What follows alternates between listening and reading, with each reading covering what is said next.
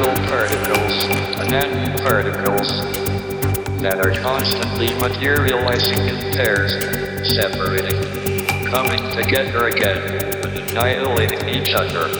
In the presence of a black hole, one member of the pair of virtual particles may fall into the hole, leaving the other member without a partner with which to annihilate.